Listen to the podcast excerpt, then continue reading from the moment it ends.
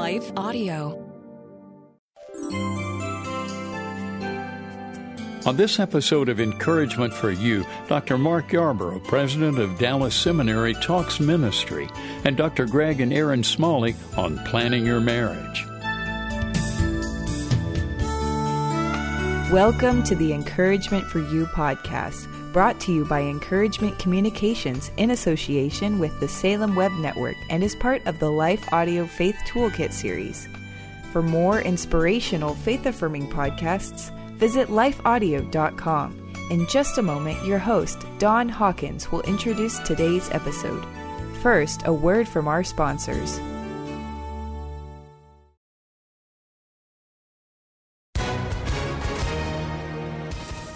Everyone. If you've been injured in an accident that was not your fault, listen up. We have legal professionals standing by to answer your questions for free.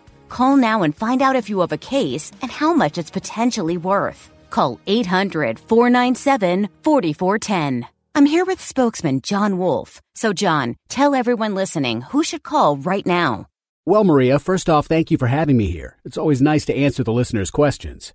Now, as far as who should call in, anyone who's been injured in an accident and think you deserve compensation, give us a call right now. 800 497 4410. You'll find out if you have a case and how much it's potentially worth. Thanks, John. You heard it, folks. Take advantage of this opportunity and call now. 800 497 4410. Advertisement sponsored by Legal Help Center may not be available in all states.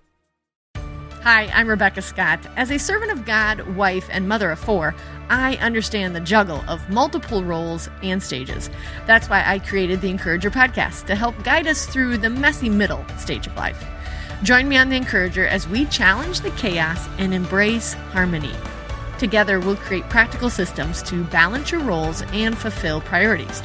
And we will do it while having joy and energy for both home and work life. Tune in for inspiring stories and interviews, actionable tips, and methods to do both home and work life. Because here, we believe you can do all things, just not all at once.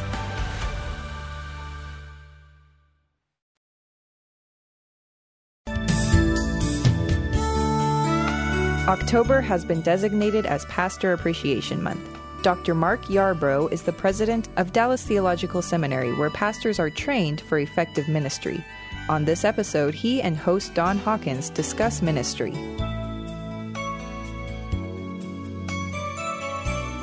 Great to have Dr. Mark Yarbrough with us. He is the president of Dallas Theological Seminary, teaches Bible exposition, has been involved in many roles at Dallas Seminary, authored or co authored multiple songs and albums, and presented at conferences on biblical and pastoral themes at places like Mount Hermon, the Billy Graham Training Center at the Cove, and Word of Life. Mark, it's great to have you in the program. Don, it, it is always a treat to be with you. And a delight uh, to be able to promote uh, my alma mater as well as yours. We both had the. What year did you graduate? I graduated in uh, 1996. 96, yeah. I'm, I was a couple of years before that. I mean, we won't say how many, 74. But, uh, you know, it was a very good year, and I, am very thankful. And uh, some amazing things are happening at Dallas Seminary right now. From what I understand, this has been a bumper crop year at Dallas. It has been. The Lord has been so gracious to us. We have a record number of students, so mm. record enrollment. Uh, enthusiasm is high. We're seeing students from every tongue, tribe, people, and nation come to uh, yeah. be equipped in God's Word. I was amazed you mentioned earlier to us in the pre show meeting 32 languages on campus, 70 different countries represented. It's pretty amazing. And uh, uh, your faculty and staff are handling this okay? Oh, we're doing really good. If yeah. the Lord sends them, we're ready to equip. Yeah. Uh, let's nail down a definition of ministry just to start off. Yeah, ministry. What a what an interesting uh, term, isn't it? For it us, yeah, ministry for a Christian, I think, is giving of ourselves, our time, our energy, our talents in service to the Lord. Hmm. Uh, you've given us a good definition. There's a lot in Scripture about ministry. Where would you like us to turn so that we could sort of begin to get our arms wrapped around this concept? Well, I'll tell you what. Since it is a concept, uh, I think uh, we should always go to the Lord Jesus. And uh, you know, I am uh, mindful of Mark chapter 10, verse 45, uh, a verse that many of us know. For even Yes. the Son of Man came not to be served, but to serve and to give his life as a ransom for many. And that's a verse that's often translated ministered to, but to minister. That is right. I mean, if you look at his life, uh, it was real, it was raw, it was uh, in the streets, it was Yeah. serving people, Yeah. it was uh, praying with people. Obviously, from his life, it was Yeah. healing people, it was just ministering to the brokenhearted. And I love the Gospel of Mark for that reason. Uh, The, the key word in Mark is immediately, That's or as the King James said, straightway. And Jesus was literally rushing from one place to another. In fact, as I recall, the first chapter, he literally was ministering 24 hours, including his prayer time. Yeah, it's powerful, powerful part of Mark. It just starts off just with this burst, Yeah. and uh, you know that'd be a whole other wonderful topic for us. The the Gospel of Mark is Yeah. is showing this move of Jesus to the cross because Hmm. he came to serve and to serve us by giving his life. Serving is not necessarily having a reverend in front of your name or having ordination. We're not opposed to ordination, but it's not an absolute necessity. In fact, we believe that every believer, everyone who's trusted Christ as Savior, has the ability to serve, which leads us to spiritual gifts. How do they play into service? Yeah, that's interesting. You know, if we were to go to all of the traditional passages of in Romans and Ephesians and First Corinthians, you know, it's a it's a long list when we think about these gifts. Here's the exciting thing is that we we realize that that gifts are given to every believer and they are given for the edification of the body, which means every individual that is in Christ has a responsibility to edify the body. Uh, we talk about the pastorate, we talk about missions. What are some of the other areas in which Christians can be involved in ministry or service? Well, I tell you what, even if you were to go into some of the the words that show up in these spiritual gifts list, let's Right. just talk about that. I mean, we would we would be talking about the act of serving. We would talk about teaching and encouragement hmm. and the gift of mercy, the gift. Yeah. of faith. I mean, all of these words are are practically lived out or can be by any individual that is a child of God. How's the how do we distinguish uh, between Christians and using their gifts in service and say people as a whole serving and helping and encouraging and and uh, doing those kinds of things? Yeah, I think that sometimes when we talk about natural gifts and abilities and genetics and things like that, uh, Yeah. you know, somebody might be a good athlete because they're, you know, seven feet tall, and uh, the Lord has given that through that means. But when we're talking about these spiritual gifts, Again, I'm going to go back to that phrase. They're for the edification of the Yeah. body. So it's not for ourselves, it is to serve others. Yeah. So purpose is a big part of this. Huge part of this. Intentionality, Uh, which brings us to our attitude and what should be believers' attitudes when it comes to serving others. Talk about that. Well, that. I tell you what, uh, if I could go back and go to Philippians chapter 2, our attitude should be that of Christ Jesus, right? and that yes. wonderful hymn of the faith who gave his life. Yeah. Who was willing to leave the halls of heaven, if I can phrase it Yes. Mm-hmm. that way, to take on flesh and to come and do what he did. So it is a model that we see in the life of Jesus. Now, it's interesting. There are different words in the New Testament for service, and obviously, with your background in Bible exposition and the languages as you have from Dallas Seminary and your many years of study, I think about uh, the word for a slave, a bond slave, word for, we often translate a deacon. Uh, talk about some of those distinctions of service and how they apply to us today. Yeah, there are a couple of different words that are used, and there may be words that uh, we've heard before. Uh, that word of deacon or diakonao, I mean, that Yeah. verbal form of that is is a basic word that is used for to serve, and it's used in a lot of different contexts. I mean, Mm-hmm. The other one is a is a very specific word, like when you hear the word doulos Yeah, or slave, a yeah. bond slave, right? And so what it is helping us see is that it's a it's a duty, it's an obligation out of who someone is. Yeah. Now when we think about that applied to the life of a believer, it's this is who we are and we are called by God to serve and to represent him in the midst of a world that doesn't know him. And that is not limited to pastoral ministry, missions ministry. How does a person determine whether or not they are called to one of those vocational roles? Yeah, you bet. Well, I think there's several things that we have to do. I, I, we have to commit that to the Lord first and foremost. Yeah. Part of this is how do you determine the will of God Right. in one sense, right? Yeah. I mean, I always talk about the fact that it is through prayer.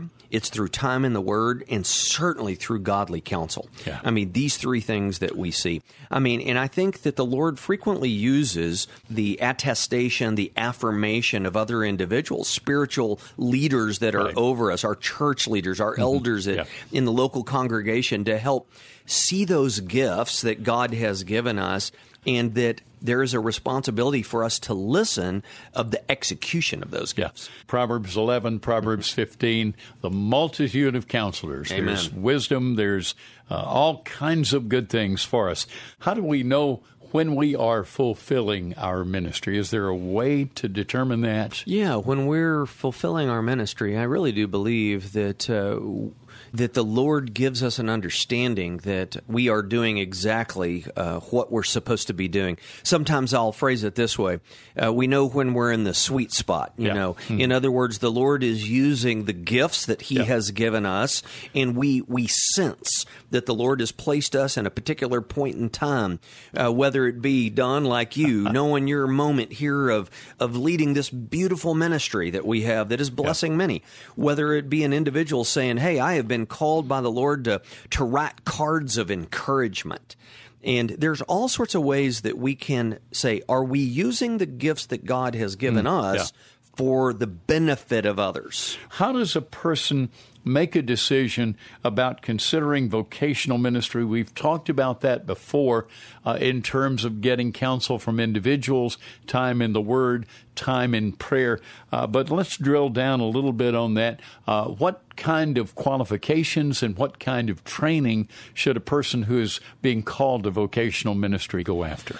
Well, I tell you what, when we talk about the qualifications, um, I mean, there are many things that we could talk about. The first thing is you've got to have a heart for the Lord. Sure, yeah. And a heart of service for Yeah. the Lord, you know. Uh, there is a, needs to be a self awareness of the gifts that God has given. And what are those gifts and how can they be executed in a vocational way? When we say Yeah. vocational Christian ministry, we're talking about individuals that are called to work in the local church, uh, individuals that are called to be involved in Bible translation, maybe even as a Christian counselor. There's all sorts of ways Yeah. that an individual can execute these gifts that God has given. One of the things that we do is at the seminary, we do have a lot of counseling on the front end of this Right. to talk to people to help them assess these things Yeah. before they step into this equipping process. I see. And and it seems to me that one of the keys here, Mark, is to bloom where you have been planted. Uh, that uh, it's not just a matter of saying, "All right, I'm ready to go into a vocational ministry. I'm ready to become a senior pastor. I'm going to become the next Chuck Swindoll or whatever." Yes. But but I, I need to start uh, where I am using the gifts I've been given uh, where I'm planted. You know, one of the things that we look for when we start talking to people is are you already serving? What is Yeah. your relationship in your local church? Are individuals that are in spiritual oversight of you able to affirm those gifts? Not just that you have them, Yeah. but that you're already serving, that you're executing those gifts for the It's, Lord. it's been said that you cannot steer a vehicle that's stationary. If it's There not go. moving, you can't steer it. And so if you're not using those gifts, then looking to train for further service uh, may not be the next step to take. That is exactly right. Yeah. So we're always looking for individuals that uh, are already practitioners, if Yeah. I can phrase it that Right. way. What are the steps of preparation? And we've talked a little bit about making the decision, then talk about preparation. Yeah, we actually do believe that uh, one of the things that we do at the seminary is to help people get grounded in the Word of God, to uh, have a, a, a firm foundation in basic theology. I mean, there are things that the church has always believed, and we need to be rooted in those, especially in a world that seems to step away from those things. And so, one of the primary things is uh, helping individuals to know God's Word better. It seems to me that knowing God's Word and applying God's Word go hand in hand. Uh, one of the hazards of studying God's Word is that if something as Dr. Howard Hendricks once talked about the danger of trafficking in unfelt truth. Oh, isn't that the truth? I tell you what, it's so funny that you mentioned him, Don, because a phrase that he used to say over and over again was coming through my mind right before you mentioned his his name. and you know, Prof used to say, Prof Hendricks used Yes. to use the phrase. He said, you know, to know and not to do Yeah. is to not know at all. Yeah. And how true that is in regard to that issue of knowing an application. Yeah, and it's sometimes a real hazard, whether we're in a church that really teaches the Word of God in depth or uh, uh, getting into seminary or a Bible college or some place where you're preparing for ministry. Uh, I think it's so important. When I was in seminary, one of the things I made it a point to do was to be involved in ministry during that entire time. And I had some people, Mark, who said to me, uh, You're going to forfeit your future ministry because you're spending time in ministry right now. I don't think that happened at all. Well, brother, I tell you what, you and I are uh, from the, the same cut of cloth because in my years at seminary, and I have no regrets. I was working at a church, I was pastoring, I was preaching, I had opportunity to teach, and it became very real to me. I can remember very distinctly sitting in a class on Wednesdays, Yes. thinking of that professor that was up there talking, saying, Lord, I need that guy right there to give me something today so Yes. I can dish it out tonight. That's right. And it was flowing through Yeah. me. But that was one of the best ways of seeing the reality of God's Word. It Yeah. wasn't just head knowledge, it needed to be real. And I needed to translate it so that individuals can, can see it and touch it and taste it. And it's so important to have that. And and again, one of the key things at Dallas Seminary is not just the content, but the relationships with the profs. Oh my goodness, yeah. I mean, you know, uh, life is best lived in community. God has made us for relationship. Uh, he has modeled the ultimate relationship with us. But when we get to extend that into our spheres of of relationship, and when we learn from others, when we listen, where we can critique our own thoughts in a wonderful environment with other believers, uh, that's where some of the greatest growth always occurs.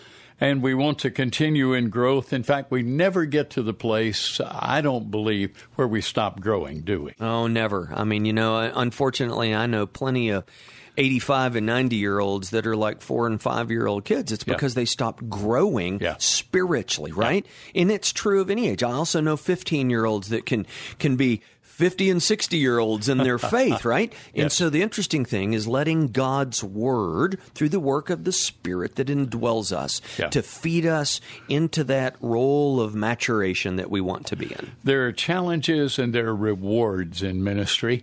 And uh, Mark, you have many years of experience. What would you say are the two or three greatest challenges for those who are involved in ministry? Wow. On the challenging side, I would say uh, watching individuals um, fall is Yeah. always one of the great Yeah. painful things Yeah. in my life. Individuals that I have known and seen through the years that had incredible potential and they became ensnared in sin, right? Just as the scripture speaks of that that that uh, lion that is on the prowl just waiting and devoured and I watched individuals succumb uh, to that and that's a painful thing to see. Yeah. Uh, I have I have seen challenges watching individuals wrestle and who doesn't wrestle with the sovereignty of God.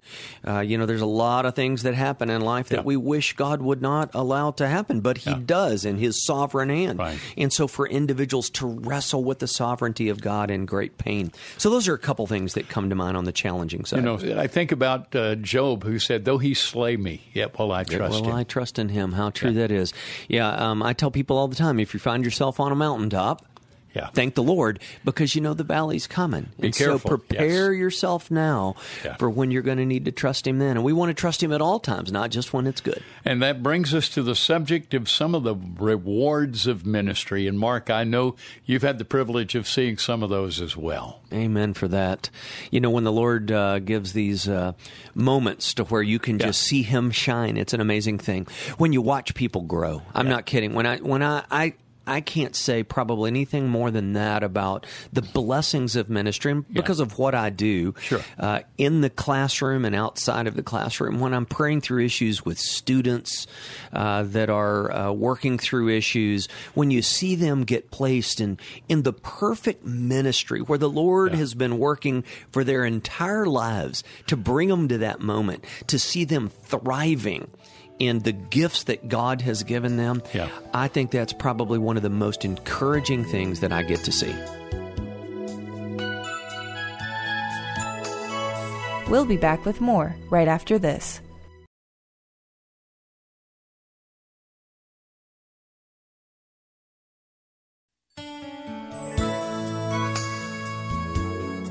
Dr. Greg Smalley is the Vice President of Focus on the Family. He and his wife Erin have authored a book titled Before You Plan Your Wedding, Plan Your Marriage. Erin, let me start with you, and let's just put you and Greg on the spot. Erin, what would be the one piece of advice that you would have for that engaged couple who's looking forward to that wedding?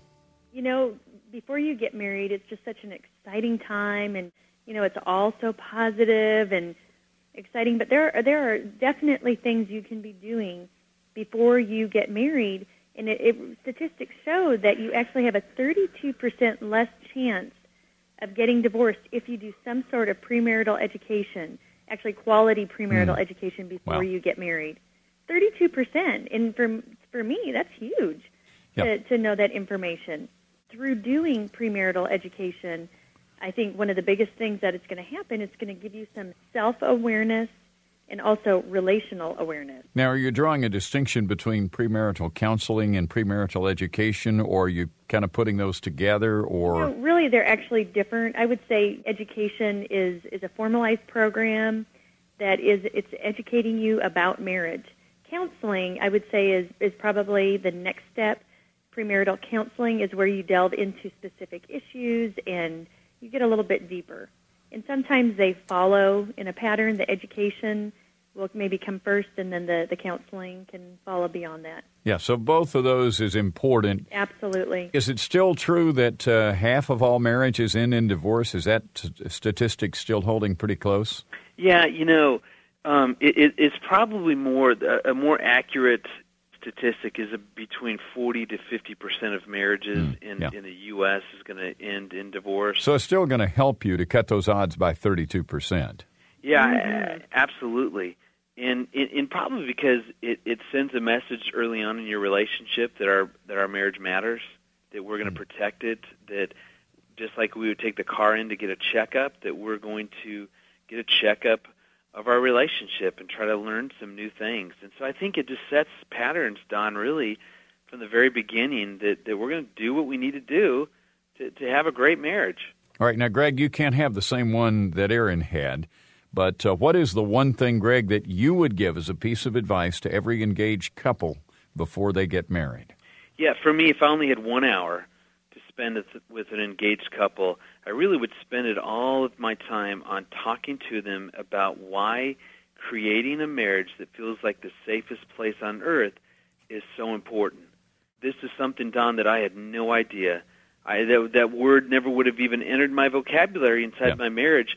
But there were so many things that that happened, conflict and un you know unfulfilled expectations and just life that that that basically Erin and I found ourselves in the first couple of years of our marriage, and we both felt very very unsafe with each other. Hmm. Just the way that we tried to manage our differences and handle problems, we did it in a way that that it felt so unsafe.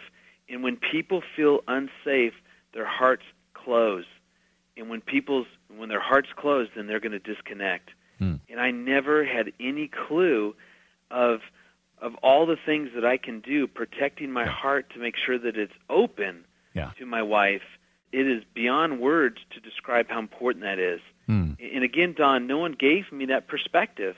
I, I didn't know above all else, as it says in Proverbs four twenty three, guard your heart for it's the wellspring of life. That I need to be doing everything I can every day to keep my heart open to my wife. Or when it closes, then we're going to disconnect and, and we're going to get going down a slippery slope that's not good. Yeah. You know, I'd have to sort of piggyback on that. If I were to have uh, one piece of advice that I would give to every engaged couple, uh, and again, this is uh, maybe sounds a little overly simplistic. Uh, that is, uh, recognize that you're marrying for keeps. And, Yeah. and make that commitment. And, and this is something uh, I've heard your dad say before, Greg. I've um, heard others say before, and, and I've been guilty of saying it before as well. Take the word divorce out of your vocabulary Right. and uh, repeat early and often in your marriage uh, divorce will never be an option for me against you. Well, you know why that's so important is that if you know divorce isn't an option, then really the only other option you have, the two options, you either can have a have a fun, satisfying, great relationship, or you can stay miserable. Yeah. And mm-hmm. and who wants to stay miserable? So what it does is it forces people to get help when they need it. It Yeah. forces them, it encourages them to to learn and to get education on how to have a good relationship. And If you know you can't leave, then then then you're going to do what you need to to have a, a great marriage. and So make it's- so make the have fun. yeah, make the best of it. Find some enjoyment and shared fun. Yeah. And you know, I think too, Don, that it's important for couples going into marriage to realize that they're different, and that with those differences, there will be differences of opinions, different ways of doing things, and often that sets up for conflict and disagreement, and it's part of life. And it's mm. not a matter of if, but when this comes, and when it does come, mm. how what are you going to do? How are you going to deal with it? And if you're not dealing with the conflict well in your in your marriage, get help. And you know, everyone has those ups and downs in the relationships. And when divorce is taken out, then you're you're forced to work through them. Yeah, and I like what you're saying there, Erin, just in terms of expecting there to be difficulties. And, and, and difficulties do not doom a marriage. Uh, even infidelity doesn't doom a marriage. Uh, it's possible to deal with those issues. It takes time, it takes work. Uh, but make that commitment. You're going to work on that uh, problem or those problems. Erin, any uh, interaction you want to have with that?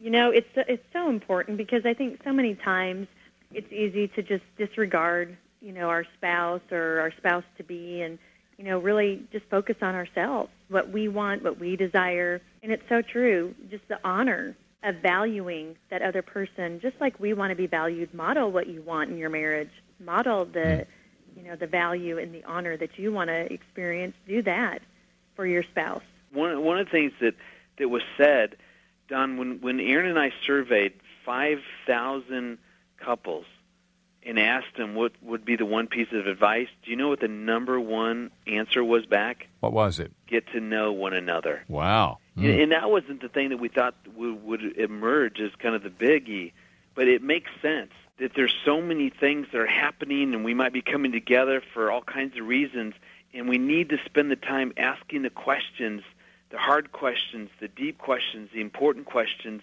and truly get to know one another. you know, again, if if you know that person and you realize that you can accept them and love them, and you uh, your marriage is based on your knowledge of them, uh, then you're building it on a good foundation. Uh, First Peter three seven tells husbands to become students of their wives. Greg, we we have that as a mandate, don't we?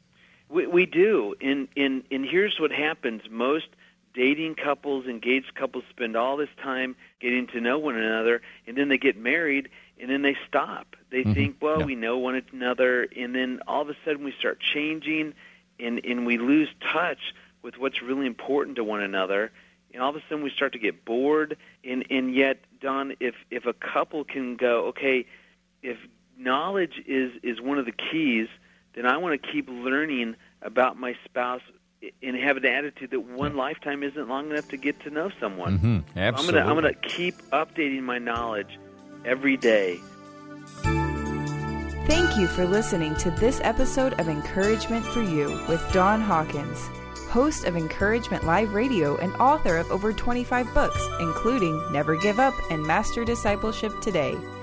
You can find more about Don and his books at encouragementlive.org. Encouragement for You is a production of Encouragement Communications with the Salem Web Network and lifeaudio.com. Editing by Phil Giebers, production by Elizabeth Andrade. If you enjoyed what you heard today, we'd love for you to head over to your favorite podcast app and leave us a review. It really does help people find us. Let me take just a second to thank the team at Life Audio for their partnership with us on Encouragement for You. If you go to lifeaudio.com, you'll find dozens of other faith centered podcasts in their network. They've got shows about prayer, Bible study, parenting, and more. Stay encouraged and join us next time for Encouragement for You.